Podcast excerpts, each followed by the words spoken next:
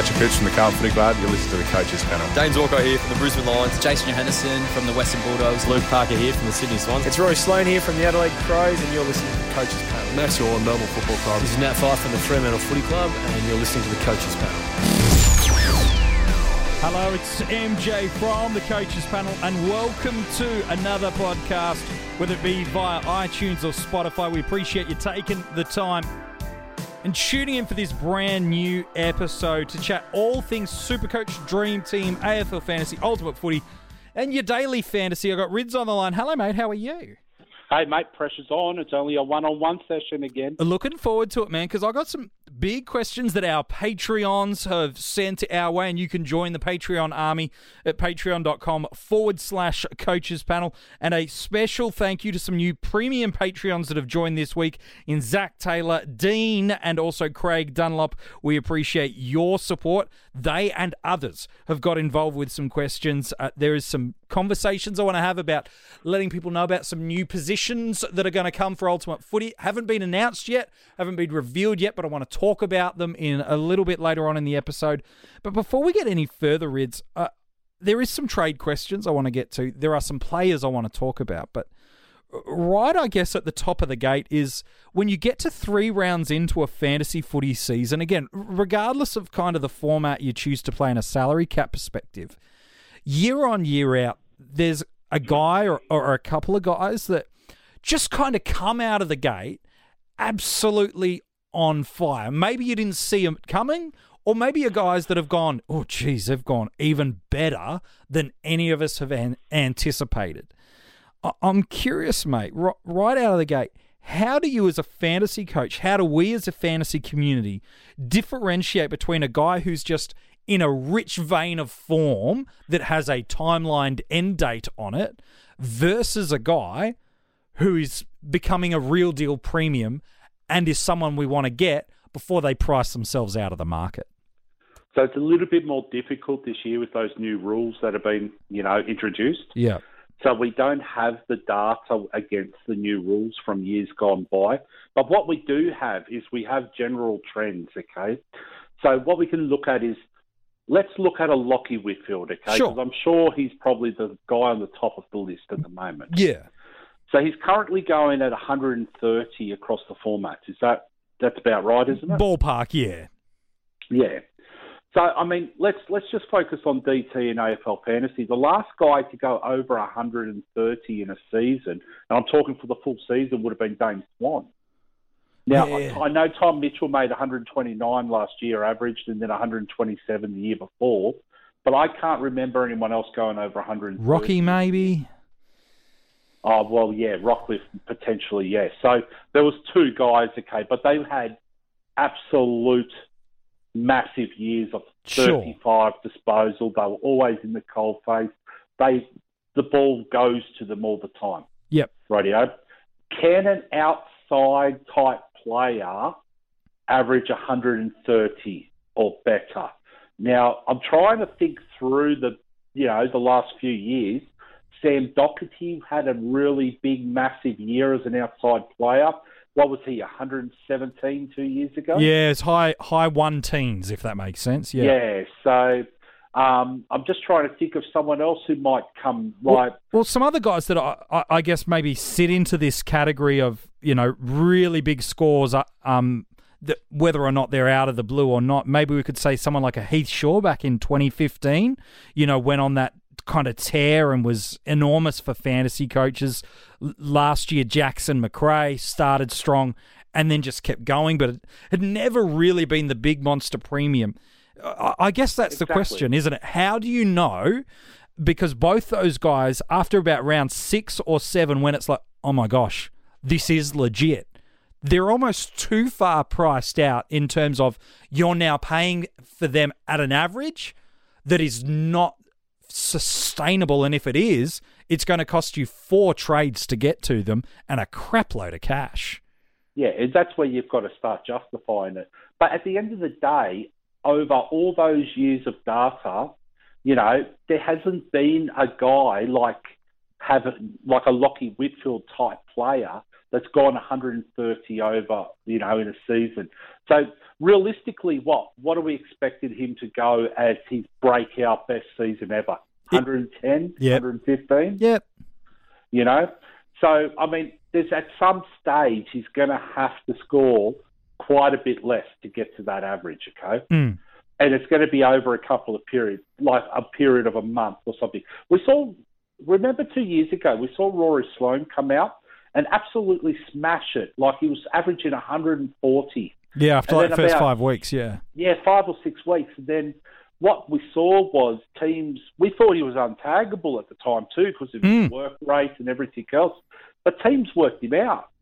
And then suddenly he became taggable and he, he ended up fading big time, you know? Yeah. And we see this every year. So we see like guys like Jack Crisp, okay, Yeah. for Collingwood come out and absolutely have a barnstorming start to the season and then just fade away to nothing. Like, you know, he Jack went what was it, 140 the week before against Richmond and then the 40 last week.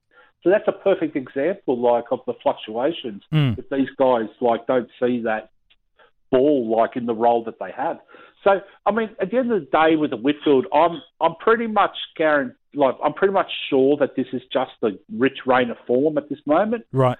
and that at some stage teams are going to go, you know what, we can't allow this guy to run around and have 30 plus disposals every week because his disposals do hurt. Yeah, and it, it's unlike other players in the Giants' midfield, um, which is, is certainly not an understatement because they got some real class. But he's probably the most damaging player right now, given that Kelly's still coming back to full fitness.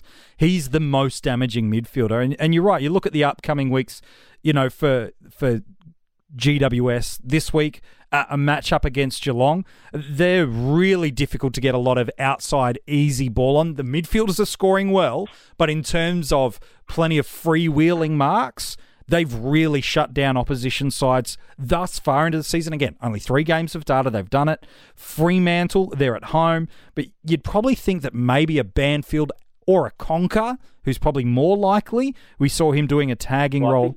I think Darcy Tucker this year's been playing that role. Yeah, as well. Tucker's done a So, good job. I mean, they do have options. They do have options. yeah, then you So, get into. I mean, yeah, I was just going to say something with Whitfield. Yeah. Like, I actually think, like, you look at an Andrew Gaff, okay? Yeah, sure. A lot of disposals on the outside, but a lot of his stuff is little chips sideways or, you know, down the ground. You see a lot of those 15, 20 Yeah, sure. chips.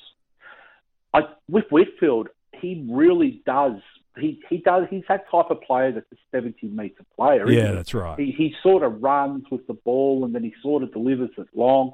And that's one of the things that I was sort of going to say. Like, I, I think it's got to come down to like some teams will end up going next time they play West Coast.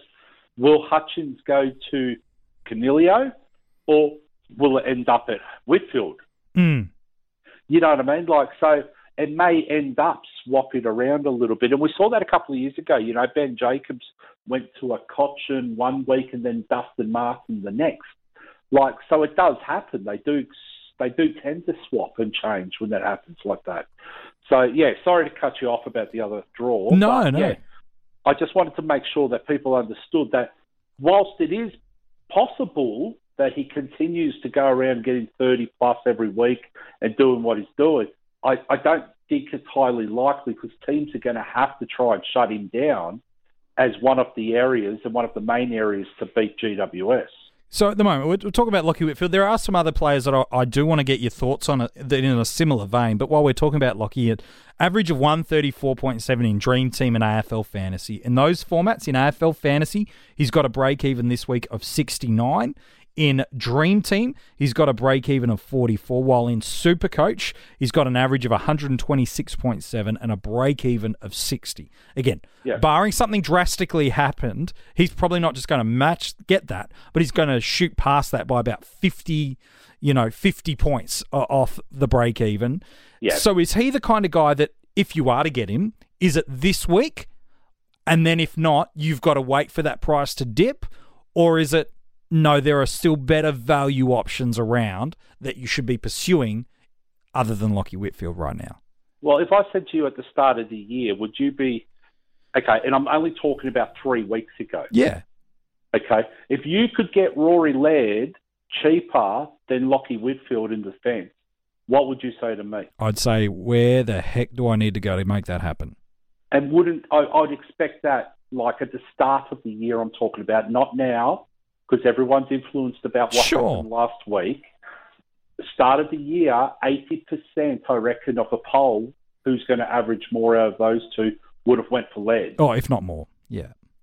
Okay, so at this end, at this point in time, let's be realistic. Okay, don't go chasing those points; they're gone. Yes, he's going to go up in value another 25, 30,000 this week, Yeah. and potentially over the next couple of weeks. But it's only going to be until that 169 drops out of his three-week average. Yeah, yeah. As soon as that happens, he may even come down, averaging 120. So Yeah. this is where that magic number we were talking about last week comes into play. A lot of players are going to be gaining a lot of money coming up. You know, you look at the Liberatores, the Walshes, the Constables, the you know, um, Dersmas, what's his name? Rosies, Dersmas, Crouch. Rosies. Like there's a lot of coin to be generated. Yeah. So this is where the it really levels out nicely. So even if you pay what you're paying seven hundred and sixty this week, I believe, for him. Uh, Depending on I the don't- format, yeah. Yeah, yeah. I don't think it's going to drop. You know, peak out much more than 800, 820. Yeah, So, I AFL mean, you're Fantasy's only- the one he'll crush past 800,000 this week. Yeah, well, AFL fantasy again, we, we're just not quite sure the way, you know, that they peak out. Like, so at this stage, it looks like the break evens are always maintainable for these guys. Yeah. So in AFL fantasy, I would be suggesting jump on the best of the best now, Yeah. Okay, before they go blowing out everywhere. But in the other two formats, Supercoach and DT, I don't think this form is sustainable.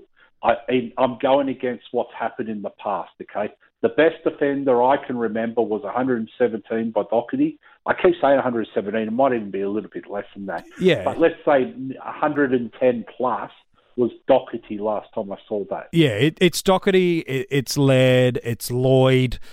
Now, you know, these are the big MJ. ones. If you told me at the start of the year Jake Lloyd would average 120 for the year, I would look at last year, okay, and I'd go 107 with the new rules. There is a little bit of scope for a few kick-ins and play-ons. You you see what I'm saying? Yeah. Like it is feasible, but it's highly unlikely. yeah. So again, like Lloyd is, I think Lloyd is more, you know, More likely to maintain. more likely to maintain that average than what Whitfield is currently. Fair enough. And, and what you're also highlighting is if you are looking to bring in a quote unquote premium defender this week, for whatever reason, again, maybe you're looking at moving on uh, a injured premium midfielder or a suspended premium midfielder and you're trying to strengthen up your back line. Uh, what I'm hearing you say from your perspective is there's a little bit of value in Laird. And I also think, based on the way he ended the game last year and what I know about the Crows opening next four weeks, is his fixture looks pretty tasty too. Well, I'm not just highlighting Laird. I was just highlighting Laird because he's now just dropped under the price tag of um, Of Whitfield. Whitfield, and Lloyd, yeah. Okay. But what I want to do is I want to highlight that. Okay. Now, whilst we're thinking about doing that sort of stuff, what we haven't done is we haven't talked about the guys who are benefiting massively and are like really they're right in the ballpark of being potential top six defenders for the Hmm. year, and they would have come out of nowhere. And I'm talking guys like Tom Stewart. Yep. I'm talking guys like Dan Rich, Yeah. Jamie McMillan, Yes. Christian Salem, Yep. Wayne Milera, Yep. Nat Suckling. Yep. All of these guys have benefited from that Kick in. kick in rule. Okay, and they're all in the 90s at the moment. Is that sustainable for these guys? Unlikely at this stage, but who knows with a Milera or a Salem. Yeah. So if I'm saying, okay, to you that I think Laird represents at his current price tag better value than what Whitfield does at 30,000 less than Whitfield, Mm. Then what would I be saying about Wayne Milera, who's averaging mid low mid to low 90? And he's a 100,000 cheaper than that again. Well, he's 200,000. Yeah. Yeah. No, it You makes know, sense. what am I going to be saying about a Daniel Rich who's two hundred thousand cheaper? And Brisbane have got possibly the best, uh, like fantasy friendly draw for the year. yeah. So You know, Is that where we as a fantasy community sometimes feel a little bit more comfortable with a name rather than the scoring? Is that where we start to trip ourselves up at that point of time? well, I think at the moment, okay, we've become really sheep-like mentality, like where we seem to hype on one or two guys, whether they're going well or not going well, and then it becomes, uh, oh, we must get this guy in straight away. Whereas it's like, well, is it sustainable? Where's your better value? If you up, if you where where can you spend two hundred thousand extra in another position that could get you the same points, you know, combined Mm. as spending it for the one? Yeah, I gotcha. Like, you've got to start looking at that team. Like, and then I'm not saying that Wayne Milera might be the type of guy that you want to keep for the year, okay? But whilst Adelaide's got a good run, and or and I, let's throw in Tom Lynch, let's throw in I don't know Tex Walker, who's Sure. probably really cheap at the moment. Um, Brad Crouch, I mentioned him last week You did. like if I'm saying Adelaide's got a good month ahead for fantasy football, like all of these guys benefit from it, Mm. you know. So, Don't just Do lock on the at- one. Yes. well, do I jump on one of these guys, use him as my F6 or D6 for the time being, and then when the time comes, then do I jump from him to a Whitfield or him to a Laird or him to a one of the bigger name guys? Because truth be told, there's not a hell of a lot of cash cows coming through at the moment. Well, that's a really interesting thing, isn't it? It's going to be. We got this massive onslaught of cash cows all at the start of the year. We got all the Port Adelaide ones. We got all of the Geelong ones. You could build a case there. There's a couple of Fremantle guys, maybe the odd Saint that that's going to drip feed in potentially if some sides that were in finals calculations as we get to kind of round six to eight may start to look to give kids an opportunity. I'm talking about sides that haven't started the way they'd anticipated, such as Melbourne, Adelaide. You could probably throw Richmond um, in that, all still very capable of playing finals. But as the year goes on, if luck and, and form doesn't change, then we may get some. But you bring this interesting point where at round four, and normally at this point of the year already, we're starting to be able to clearly identify cash cows that debuted in round three or cash cows that debuted in round two and go, all right, I know I'll be able to jump from this player that I've currently got. He'll get close to his max out price. I'll be able to quickly pivot over here. That'll help me with it. We, we can start to kind of picture that. And, and maybe Sydney Stack last week from Richmond is one that could do that for us potentially. Sure, let's have that conversation. But it is a very interesting point where you I'm looking on the horizons of cash cows, and our Patreons will know there's a huge doc- document we re- released to them over 50 cash cows we analysed. There's not many cows left coming out to pasture. Well, Sydney Stack's an interesting one, okay, because he's come from nowhere. Yeah. Okay, so how long does he maintain that role? He's currently playing a role that's been held by Houli Yep. for the last five years or so. So, I mean, does does his impact get limited by Houli? Mm. How does it impact when Jayden Short comes back? You know, like because I mean, he would have been the beneficiary last week of Jayden Short injury in 100%. in the first five minutes. So Richmond's an intriguing one because there's a, quite a few injuries there to the point where we might see a few debutants. Yeah. But we're going to have to be very cautious with those guys because they may be out of the team when some of the bigger names coming back, you know, Yes. because you're not going to play a Jack Ross over a Trent Cotchin in three weeks. No, of course not. So, I mean, that's where the interesting part will be. Like, how do the Tigers deal with the kids? Do they just go for youth in the next couple of weeks? How do they maintain that, you know? Melbourne is an interesting one. Now, if Lockhart is the obvious guy, but I mean, he's playing a small pressure forward role. Yeah. We're seeing Atkins and Gibbons playing. He might score 20 one week and 50 the next. And we highlighted this in the pre-season, okay? That's not exactly the role you want, Yeah. you know? So, but then we've got guys like Rosie, okay, who've come out and absolutely had a blinder on the weekend. Playing a small forward role. Yeah. 300,000. So if you're going to go a rookie that's not playing to, uh, let's say, a Schultz, okay, Sure. who we were big on a couple of weeks ago, like, because AFL Fantasy, he was the best buy-in Oh, get- for that week. Yeah. You had the minus something. So And that's how you've got to play AFL fantasies, jumping on those big break evens. So, like, let's go a Schultz to a Rosie, you're paying a lot of money, a lot of money to get that. And it's like, well, okay, what happens if Rosie comes out and scores a 25 this week? Mm. Let's just say hypothetically, okay, Dylan Grimes comes back, you know, close to an All Australian backman, Sure. and goes and plays lockdown on a kid playing his fourth game of football. Mm. I don't expect to like. I mean, he's very classy and everything else, but I don't expect him to go well. You know, it'll be a learning curve type scenario because it's happened to many of this. So, I mean, you just don't know what happens the week after. Like we've called it, what was it, a roulette, a lottery last week with the rookies. To a degree, it is a bit. You know, so I mean, you could get 100 one week, 20 the next. We only have to look at Bailey Scott. Yeah. You know, he sort of scored 100 week one and then hasn't been seen for two weeks.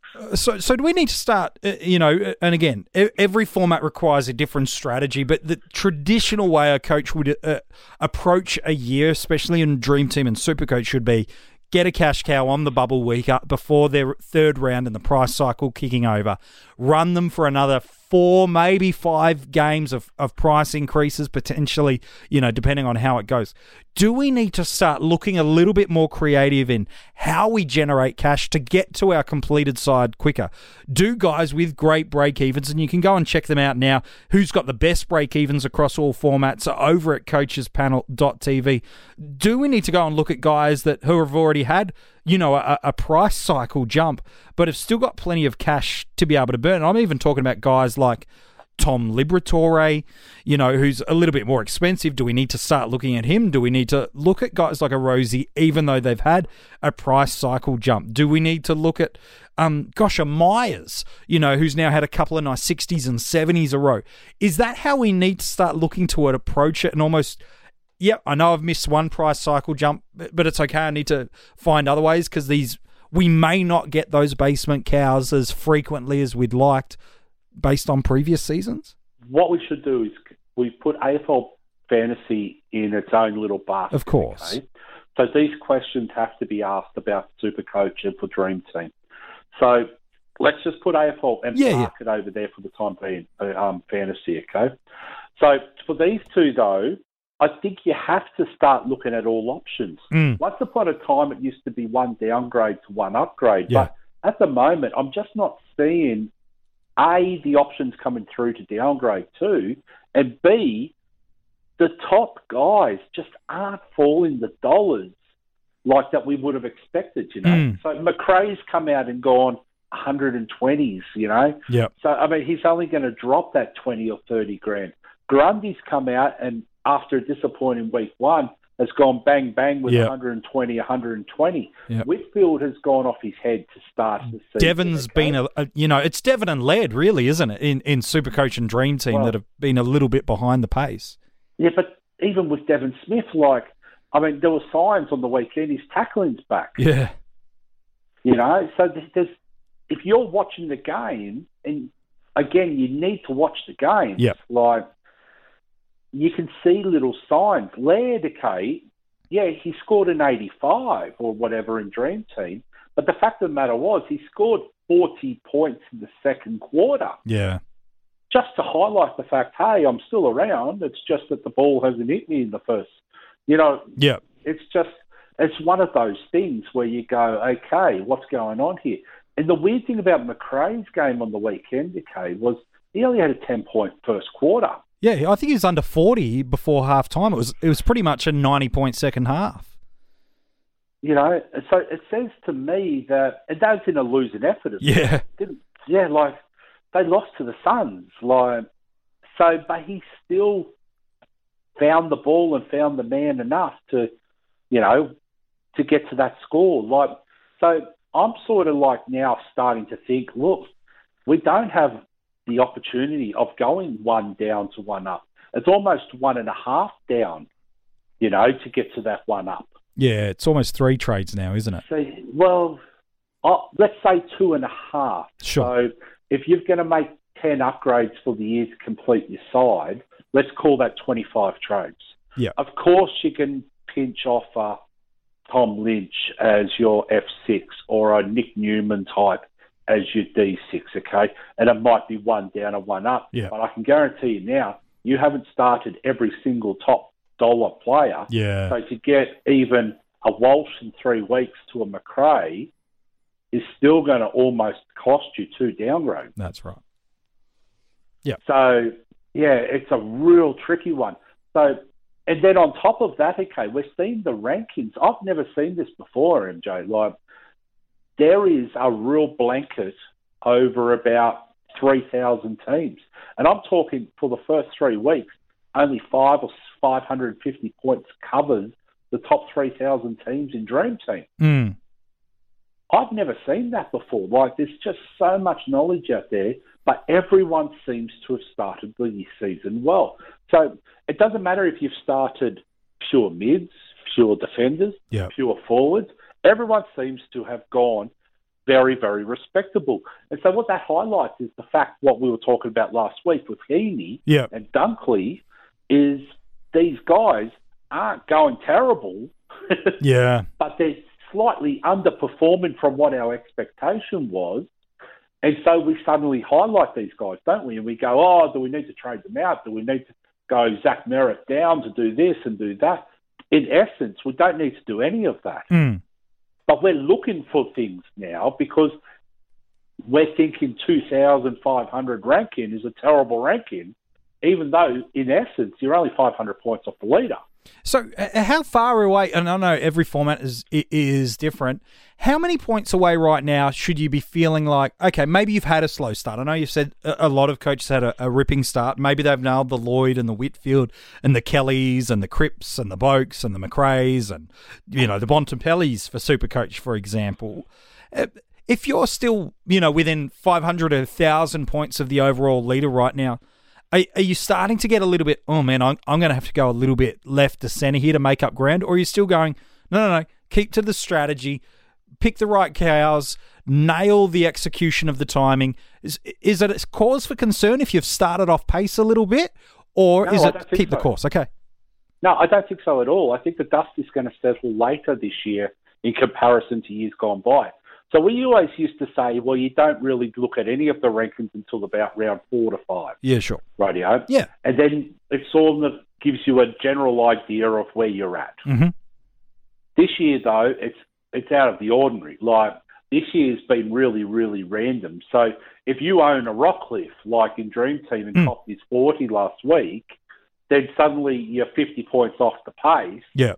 You know, and that's actually really, really massive in regards to the rankings overall season. Yeah. So I think this year we we're almost going to be waiting until the byes until the dust settles.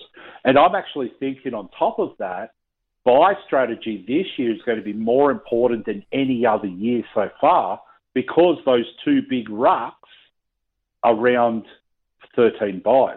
is is also the added um, element of no teams have finished their bye as we enter into the multi-bye round, which we've become accustomed to over the past couple of years. There will be no Gold Coast or Port Adelaide players that we can, you know, run through that three-week period of time, Correct. making that first bye week especially, um, and those really those first two really difficult for coaches to navigate as we enter in. Spot on, mate. 100% correct. And so what we've got now, is we've got a 666 like through the bye round. So it's like we're going to have to find, like let's say in round 13, we're going to have to find 18 scorers, just 18 scorers out Yeah. of a 20 positions because of those two rucks. Yeah. Now, yes, of course, we might have a Zach Clark or a um, what's his name, O'Brien or whatever, but that's going to be luck. You know Yeah, what I mean? That's going to be luck that they play. And it's going to be 40 or 50 points. It's not going to be anything that saves you bacon. Mate, and I can tell you now, if you've got 18 on the field and you've got Gibbons and a couple of other guys on there at the same point in time, because everyone's going to have a Lloyd okay, Yeah. in the back line. So let's remove him straight away. I'm looking at a Witherden, Mhm. who's very, very popularly owned at the moment. Mhm. He's also got the same bite. Let's look in the midfield. You've got the Melbourne boys. Okay, you've got the Geelong factor. You've Yep. got Collingwood factor. You've also got guys like Lachie Neale. Yeah. Like, so if you're sitting there, okay, and you think, oh bugger, I've had I started Treloar and I started Brayshaw or Oliver. Neale. I, I really think Lachie Neale's going to be the number one scorer for the year in this format. Yeah. How do you bring him in if you've got Grundy and Brayshaw? Because they're your three bench already in the midfield. And we're not even looking at Constable or Atkins or any of those guys, you know? Yeah, and then you add, like you said, that forward line. You're going to have Dangerfield. Tim Kelly looks like he's right in the mix. Dahlhaus, Tim- Menegola, Heeney. Um, you're going to be in a bit of trouble in round 13 again. Buddy. Yeah, Vardy's. Can people say no to Buddy at 400,000 in a few weeks? Yeah.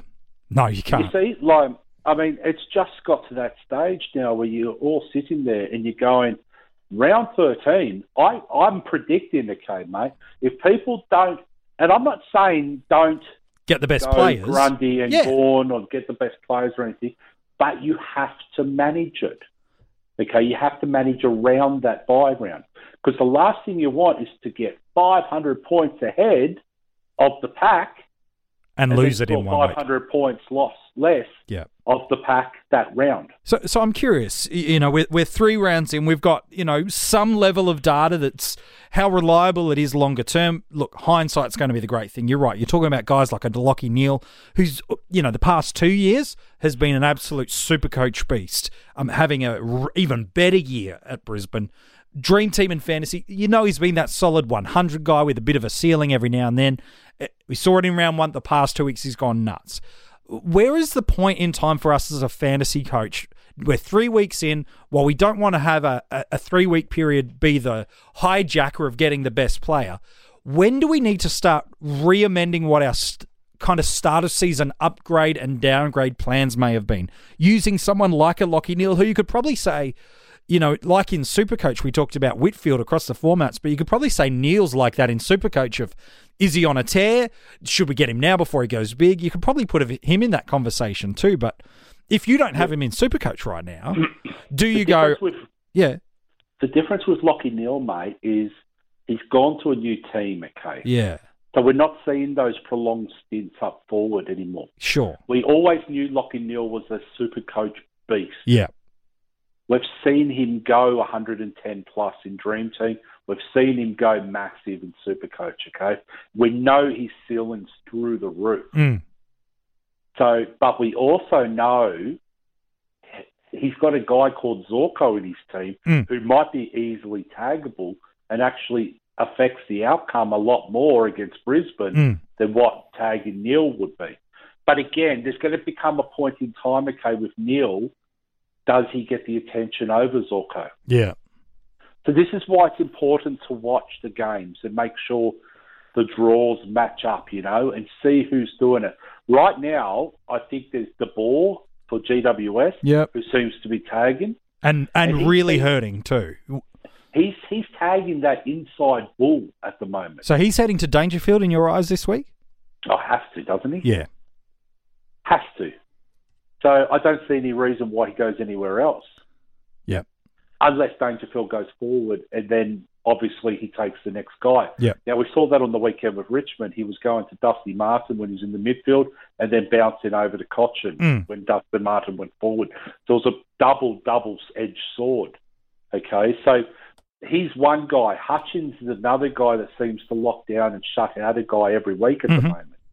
What we're not seeing is guys like Harmes and Hewett yeah, actually impact him, which is really nuts because Hewett kept like Cripps last year To in barely anything. to like 57, and yet we saw him not go anywhere near Cripps this week. yeah, So I, I don't. I, it's just one of those things where it's like the philosophy of the coach at the moment. We see Greenwood go and tag one week and do nothing the week after. yeah. So, So, so I just don't know the answer, mate, at the moment with that. But the fact of the matter is, with Neale, we know he's capable of going on these massive, massive runs. Yeah, right. So, as a fantasy coach, as we now see these guys having massive runs, these guys scoring, is now the time before you know generally in, in, in dream team and supercoach you've probably not made enough cash generation um, to be able to start doing a, a pure new upgrade you may be still doing a, a fixing trade you may still be doing some massaging but in terms of a pure quote unquote cash cow downgrade cash cow or a mid-pricer upgrade whatever it is is now the time we should start re-amending our plans of where we were targeting to bring in players. Now that we see some guys that we've seen them drop away with some really high break evens you've mentioned a buddy franklin you've mentioned a, a rory laird uh, for example through there of a guy who's a little bit under what we'd expected. Is this the week we should be going okay i've got three weeks of data i need to re-amend my plans remap out what between now and round 12 looks like with the first of the multi-bye rounds or do we still need another week or two before we can kind of look to change what was the initial trajectory we may have set out heading into the season? Okay, so I think with a guy like Laird, who's got a break even of 150 across the formats this week, Yeah, you've got another opportunity to sit and watch sure. if you're not on him already. Yeah, With a buddy, if you're not on him, you've got another week to sit and watch. Yeah. But with a guy like, um, let's say, who's who's got something that's reasonably decent. a, a Devon Um, Smith, for example. Okay, let's say Devon Smith, who's not been outstanding by any means, but he's still scored a 90 and 100 in his last two. So someone like a Devon Smith, okay, you need to make that call this week or the next week and then work out when you're going to bring him in. If you're not bringing him in this week or next week, his bye round's the first bye round. Mm, So you're not bringing him in with enough games to actually justify it to that bye round. yeah, gotcha. So if you've got someone else who is equally as important to you, Tim Kelly, with a later bye round, you're getting one game extra out of Tim Kelly in that section of games than what you are with Devon Smith. Okay, so Mm. it'd be much if you think Smith's going to average 100 and let's say Tim Kelly 90 at 10 points a loss per game, and there's only seven games, that's only 70 points. Yeah, So you're still 20 points better off for having Tim Kelly and then bringing in Devon Smith after his bye. Yeah, I like that. So that's where you've got to start actually really getting close because we're only at week three, week four now, but there's no cash being generated yet. Yeah, So we can't go down and up at the moment. So we're sort of like we're looking at sideways and just making little bits and pieces trades at the moment to fix up structural issues that we started with or making sure we grab certain key players. Hmm. And it's an interesting one with Grundy this week. Do we jump on Grundy, don't we? Like that's an interesting one because he's got a very good matchup. yeah, So, but do you keep the faith with what you've already worked out? If is it a Jarrod Witt, is it a Nankervis, okay? mm, And you are looking at moving them to Grundy through the byes. At the moment, they're only 20, 30 points behind Grundy for the year. So I think it's way too early to be jumping now. mm. Different if you had Sam Jacobs, you Sure. know, where, and that's what we were talking about last week. Bringing in a R three might have been the better option because if you had Riley O'Brien on the field in Supercoach instead of bringing in a Grundy with a trade and costing you three hundred thousand, yeah, you know, it's only a few points. It's only 30, 40 points difference. that's right. And so that's where it gets interesting and stuff. And it's not going to happen like that every week, but, you know, some weeks you do need to get that luck factor. Yep. So, yeah, so long story short, you've got to back your gut and you've got to watch your the games. You've got to highlight the fact of when someone's going to go on a run, not when someone's in a run. Yeah, you, you want to set the trend in, in that regards and not react to Well, a trend. Well, what I say the other day in our chat, you want to jump ahead of the sheep. That's right. Yeah. Okay, so you want to be the shepherd. There you go. You want to know where you're going, have that player there before the sheep come charging in afterwards. Okay, so ma- maybe we're giving away too much. Is there a shepherd player that you can see right now that you go, I reckon, based on a mixture of role, a mixture of fixture, a mixture of maybe opportunities, is there a shepherd type player that you think could be the right one? Again, it's speculative, it's predictive, you, no one knows what the future. But is there a type of player you go, I think he could be the guy that sets a trend? Yeah, Tom Lynch for Adelaide. All right, there you go. All right, there you go. And I again, like I've given away too much because like I'm in cash leagues and everything else. But I will be bringing in Tom Lynch as my F4 if teams go right this week. And that's the variable, isn't it? That's it. You've got to wait for teams because at the moment they're very unpredictable. Yes, no, just ask Lachie Schultz owners. They'd be able to tell you about that. Hey, man, love some of your thoughts. Want to get to some of the Patreon questions. And again, if you want to join the Patreon army, you can do that at any tier you choose to at patreon.com forward slash coaches panel. Uh, first question we've got in for you, Rids. I want to kick it over to you. It's from Stephen in AFL Fantasy. He's talking rookie defenders. He's got Dersma, Scrimshaw, and Clark. Uh, he wants to know is it too late in AFL fantasy to go after Connor Rozee? I don't think it's ever too late to go after someone. Because at the moment So- he's priced at 385 with a break even of negative 14 in AFL fantasy. Yeah, so the key is the negative 14. So I don't think so, no. I think he's definitely. But again, I'd, I'd prefer to bring someone that's not performing or performing at a level down to a Rozee than going up from a whore or someone like that, you know, and spending the money. Yeah, So I want to try and use that money and leverage elsewhere. So you're talking someone like a, a maybe a Jordan Ridley or a Kade Simpson or a, Ah, this yeah, sort of option. Let's say Brodie Smith. Sure. Yeah, Brodie, Zac like that, Williams, like- or yeah, I get. Zac Williams, yeah, perfect example. Yeah, maybe not in So I'd Supercoach. be- Yeah, Yeah, but this is where you can do a little bit funky in AFL fantasy. Let's say, but again, you've got to be careful because you really have to play that break-even game in AFL fantasy Yeah. compared to the other games. yeah, So one of these guys might actually have a very feasible, like a 20 or 30 break-even and a friendly matchup where they might score 100. yeah, So you still need Rozee to score 60 to match the difference. yeah. That's right. So that's where you've got to be careful. Yeah. No, I like it, man. Uh, new premium Patreon Craig wants to know is Rowan Marshall the real deal, or will Longer come back into the side and slow his scoring? He wants to know in Supercoach, is he worth going after? Uh, and in Supercoach, he's certainly come out of the gate swinging. Make no mistake about that in his couple of games that he's played. Um, is he the real deal, or is this just he's had a nice couple of matchups? No, I think he's the real deal. So he's actually a real good footballer. The only thing is, is I've always seen him as a better forward than a ruck. Right. But the problem that they got at the moment is they they've got their forwards line functioning okay, Yeah. like with the Membrey and the Bruce and everything else. But what happens is if someone like a Bruce goes down injured, does he then become a more permanent forward that rucks? You know, so Hmm. you just got to watch that a little bit. Yeah. No. But at the 100%. moment, I think he's it's his ruck spot to lose.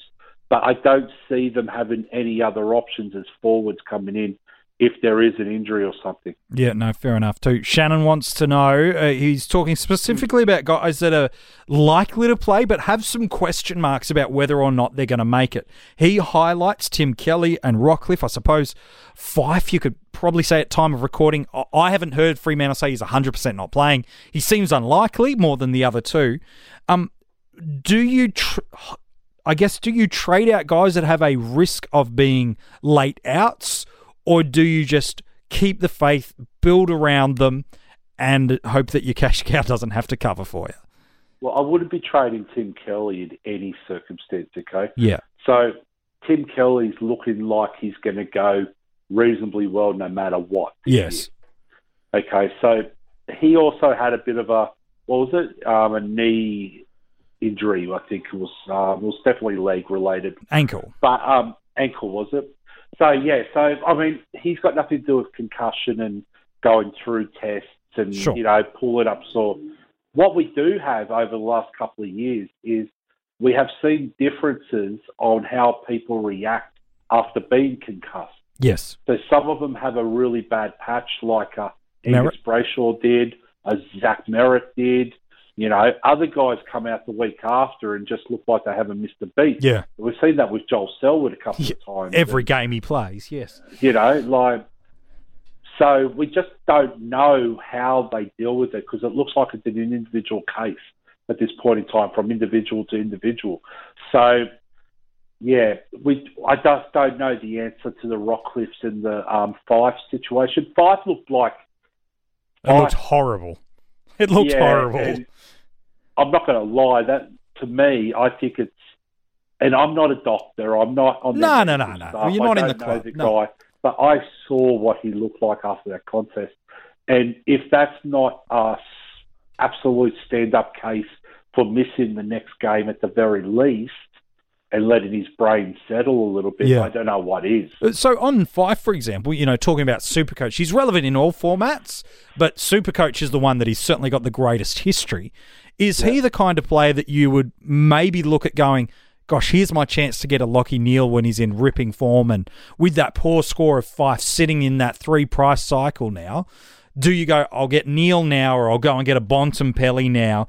Um, I'll go and get, you know, maybe you've got a Lloyd or a Macrae or something like that that you want to get, or Boak even, you know, is coming out of the gate hot, you know, in Supercoach. Is that the kind of trade you'd also look as a cash option where you're like, I'll get a guy before he goes up too much and I'll get Fyfe when he bottoms out in two, three weeks' time? Well, I would be definitely looking at that as a strategy because, as I said before, I don't think the cash cows are coming through Yeah. like expected. So a Fyfe, let's say he misses this week, Sure. okay? So what's that? Round Fyfe. There's only seven games left until you know his bye. He drops down, drops. Let's say he has a couple of games before he gets back to normal. Yep. He might bottom out by around his bye. So then you can bring him in after his bye. He should be fine again. Well, at the moment, you know, if you're doing the five to Neale, for example, Neale's about 40k more expensive, but he's also got a break even of 63. Fyfe's got a break even of 169. But again, like it's irrelevant the break evens unless you're going to trade them again. Correct. Okay, so it's only when you're purchasing or trading the player that the break evens and the price tags are relevant. Yes. And people seem to lose sight of that all the time and they start getting worried. AFL fantasy is different because we're saying you've got to play that break even game at times, Yes. Okay, to generate the cash. So a Fyfe, if he was 160 this week in AFL fantasy, I'm not saying he is, but if he was, I'd definitely be looking at going to a guy, you know, at a 50 40 type break even with the same amount of potential for score. Yeah. So I'm trying not to lose much of my score factor. At the end of the day, though, you need to be still focused on your scoring. So if I said I had Constable sitting on the bench at M9 Yeah.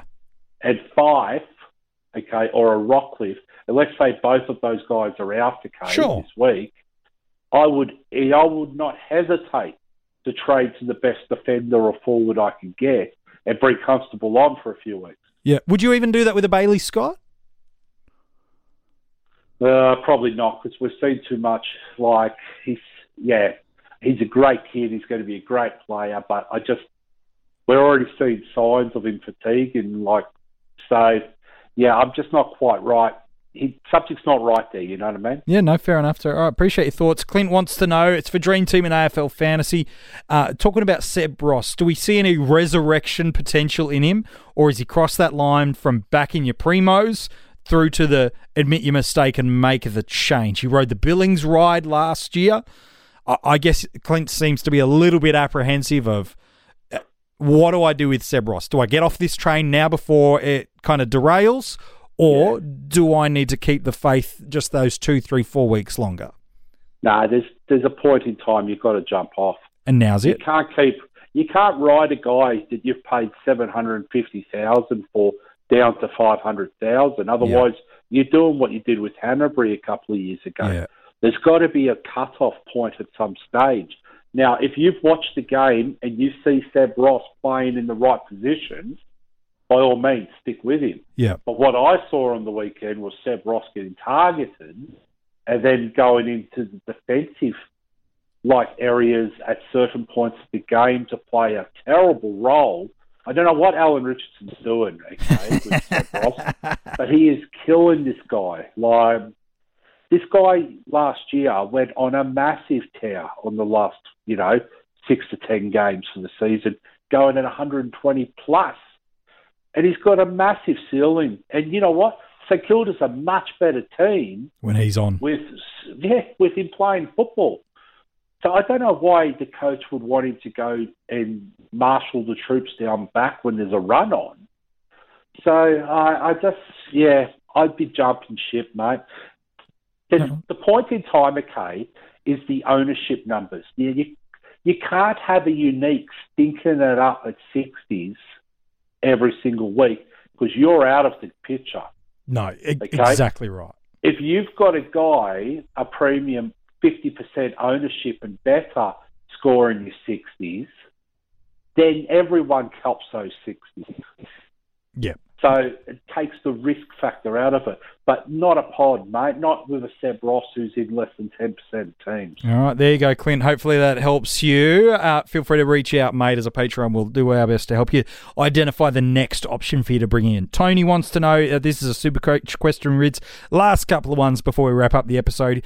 Uh, he's wanting to take Grundy to Cripps, and he'd love to hear your thoughts on I'm who. that's vice captain to captain. Correct. Um, Yeah. Is that the right move this week, given the Yeah. fixture? Yeah, I think it is. Although, uh, who's Carlton got? Carlton's got Gold Coast. Carlton on Sunday afternoon. Yeah. Yeah, so I'm just trying to think. Touk Miller's not really suited to Cripps. Cripps, yeah. So I mean, I, I, I think that's a nice friendly draw. But I mean, Gold Coast have been a lot better than what we anticipated. They're but, not the I mean, fantasy they're easy beats now, are they? No, but they're still giving up points. They are. So, um, so I don't think they're particularly locking down on players. I Mhm. might be wrong. I think Jack Bowes is trying to lock down a little bit around the content. Yes, he did. Yep. but not doing much else like around the ground. So I don't see why. Yeah, that that looks good to me. That looks friendly. Yeah, no, I think you're on the right page there, Tony. Nice work from you. John Coombs wants to know he's looking for a good replacement for Dusty Martin in Supercoach. He's around about 520,000. He has had a bit of a drop off. Uh, just the one week uh, suspension for him, which is great news for Dusty and for Tiger fans. But as we talked about last week, probably is time to look to move him on anyway. It feels like the real simple move is to go to a Liberatore at 379,600. But if John or others do have Dusty and own Liber, is there some other guys that we could be identifying around that price range? Again, there's options in all lines, but are there some guys we should be considering through there at a similar price point? Oh, look, I'd be looking at um, guys like Brad Crouch, Yep. um, who have started the year well. Taranto started the year well. Um, there's a little couple of question marks I got on Timmy Taranto at the moment, but we'll worry about that next week or Yep. the week after. Um, I, I would actually like, I'd get a little bit creative and try and bring in a defender or um, forward at around the same price tag because I think there represents a lot of value around there at the moment. So someone like a Travis Boak is basically an almost identical sideways trade. There's no cash really change in there, that sort of thing. Well, yeah. Otherwise, um, Go down a bit more. A guy like Nick Newman, Yeah. Wayne Milera, we talked about Yeah. earlier. Like Zak um, Jones, if you're going to go really crazy. Well, Zak Jones has had he's got a very friendly role, and um, he was like a couple of years ago. Remember when he started as a three hundred thousand defender or Yeah. something, and there was actually quite a bit of interest in him and ownership on him, and he actually went well, like for that year. Yeah, it's true. Yes, he faded at times and stuff, but he ended up going okay. So it looks very similar to that, doesn't it? Like this year. So yeah, I, I would actually try and get a little bit creative. with Billings. it and, you know, yeah, Billings or uh, Nick Newman or uh, Milera or you know, just someone like that. Um, if you think Tom Lynch from Richmond's going to you know, on. get Yeah. better. You know, like there's a lot of options around. If you really, really, really get funky, you could go to a Rozee as well. Yeah, true. And fix up something You else if you need those it. coins, you know, and then go keep those coins free on you. Yeah. Ride that 120 out of his two rounds, and then actually put those coins on top of him, and you probably get the highest paid Forward. forward, or defender. Yeah, really. no, it's true. I like that. Uh, Nathan Ayres wants to know which is more important to get uh, this week in AFL fantasy. Is it to get Lachie Whitfield or is it to get Brodie Grundy? I, I know different points of pricing, break evens, things like that. But just on a pure matchup this week, who would be the better one to go and Uh, target? Does he mention who he's replacing them with? I know he doesn't. So if you're going, and this is my dilemma this week as well. Like I'm trying to be preemptive and working out whether Witts to Grundy is the right move or not this week, or whether I persist with it, you know, moving forward. Um, so if you're going from a Witt or an Nankervis to a Grundy, it's a really good matchup this week, and Grundy does have a good month of football ahead of him Mm. in regards to ruck draw. Um, Whitfield's a little bit of an unknown. Is he going to get tagged? Isn't he? So I mean, it all depends on who you actually think's got the better scoring potential gap wise Yeah. to the guy that you're upgrading. Okay, so if you're upgrading a guy averaging 90 to get Whitfield in, and you think it's going to cost you 20 points a game, you need at least that for Grundy to be a better option. Yeah. And then uh, your last question, mate, from our Patreons. Martin wants to know uh, what's still the priority in AFL fantasy this week? Is it fix up premiums that aren't scoring well or nailing the cash cows and getting that break even game right? Well, I think it's. I still think you can do both. Yeah. I don't think uh, two trades a week allows you to do both. But again, people are focusing on the wrong premiums. Like lesson learned last week, guys. Like in girls, like how many people traded out Heeney? Yeah. There was a friendly matchup. Like Dunkley didn't go exactly over the top with nuts, but he still got 85 Yeah. you know, it's not a 40 or a 50, is it? Like, so, I mean, Heeney, okay, came out with 120 across the formats. Yeah. And you know, how many people went Heeney to, Kelly. who was it? Worpel. Who was the, um, Worpel. You know, that's a 70 point drop off Yeah. in one week. That's, we're talking massive amounts when 500 points covers 3,000 teams. Yeah. And you're giving up 70 points in one trade And a trade. and a trade.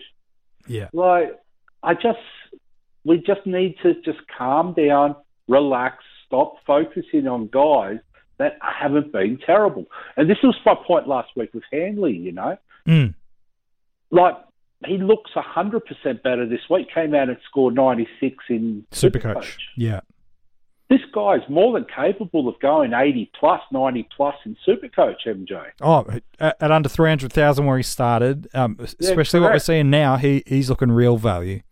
Yeah, people are jumping off him after two weeks after averaging sixty, and he's three hundred thousand. He's Like- got another good matchup this week. We've got to manage our expectations. You know what I mean? Yeah. We need to go. Okay, guys may have a bad couple of rounds, but they're not going at twenty one week, thirty the next. Like we're talking sixties across. Heeney's going at seventies. Okay, last week across the format. Dunkley's averaging eighty five in Supercoach right now. And we're talking about people are talking about trading Dunkley in Supercoach, yeah. averaging 85 Yeah. and not playing well. Yeah. What's he going to average when he plays well? Correct. So manage your expectations and stop harping on the same guy. This is for everyone. Like we highlighted this last week. You don't have to just talk about Rockliff or Sheed. There's five other guys in that talk conversation. You know, like let's stop focusing on that one forward that isn't scoring ten points better to meet your expectations. Because at the end of the day, over three rounds, it's thirty points. And then as soon as you act on it, you're going to lose. Like the people lost 70 points in one week. That's a lot of points to make up. Yeah, and just compounds the issue even further for you. I totally agree. Uh, for the reference, uh, if you were thinking about making some trades this week, don't forget there's the Thursday night matchup, the Swans versus Melbourne for AFL fantasy coaches. You'll get the opportunity that Dream Team and Super Coaches get every week to try and have a second bite at the cherry with the vice captaincy loophole. Uh, I'd expect Rids, the real popular guys people will look at will be Lloyd from Sydney, Brayshaw, Oliver, and, Gawn from Melbourne. They're, they're probably the four most popular guys people would be looking at as vice captaincy options. Are there any others? Uh, no, I think they're the full. Yeah, no, fair Oh. enough. Like, I, I don't know about Gawn. Sinclair's been very good, hasn't he? Yeah, it's true. Maybe a super coach one, but I think if uh, you got Grundy, that might be a better move in super coach.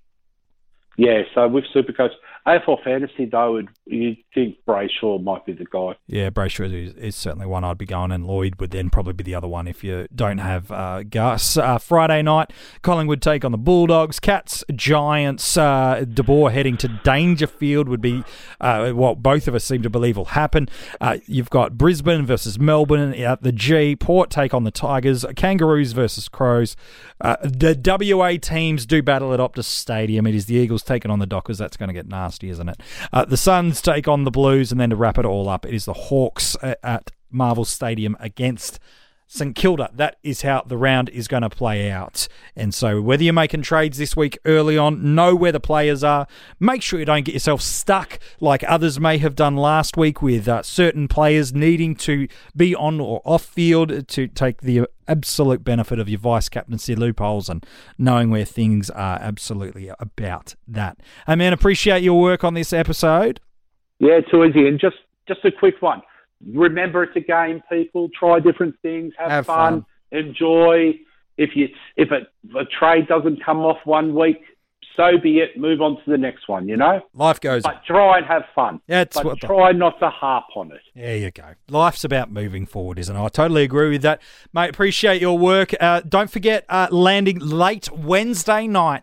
Uh, when I mean late, I mean probably closer to about seven o'clock at coachespanel.tv. We will be revealing exclusively the ultimate footy new positions that will be added into the system after round three. It then happens after round six 9, 12, and 15 in Ultimate Footy.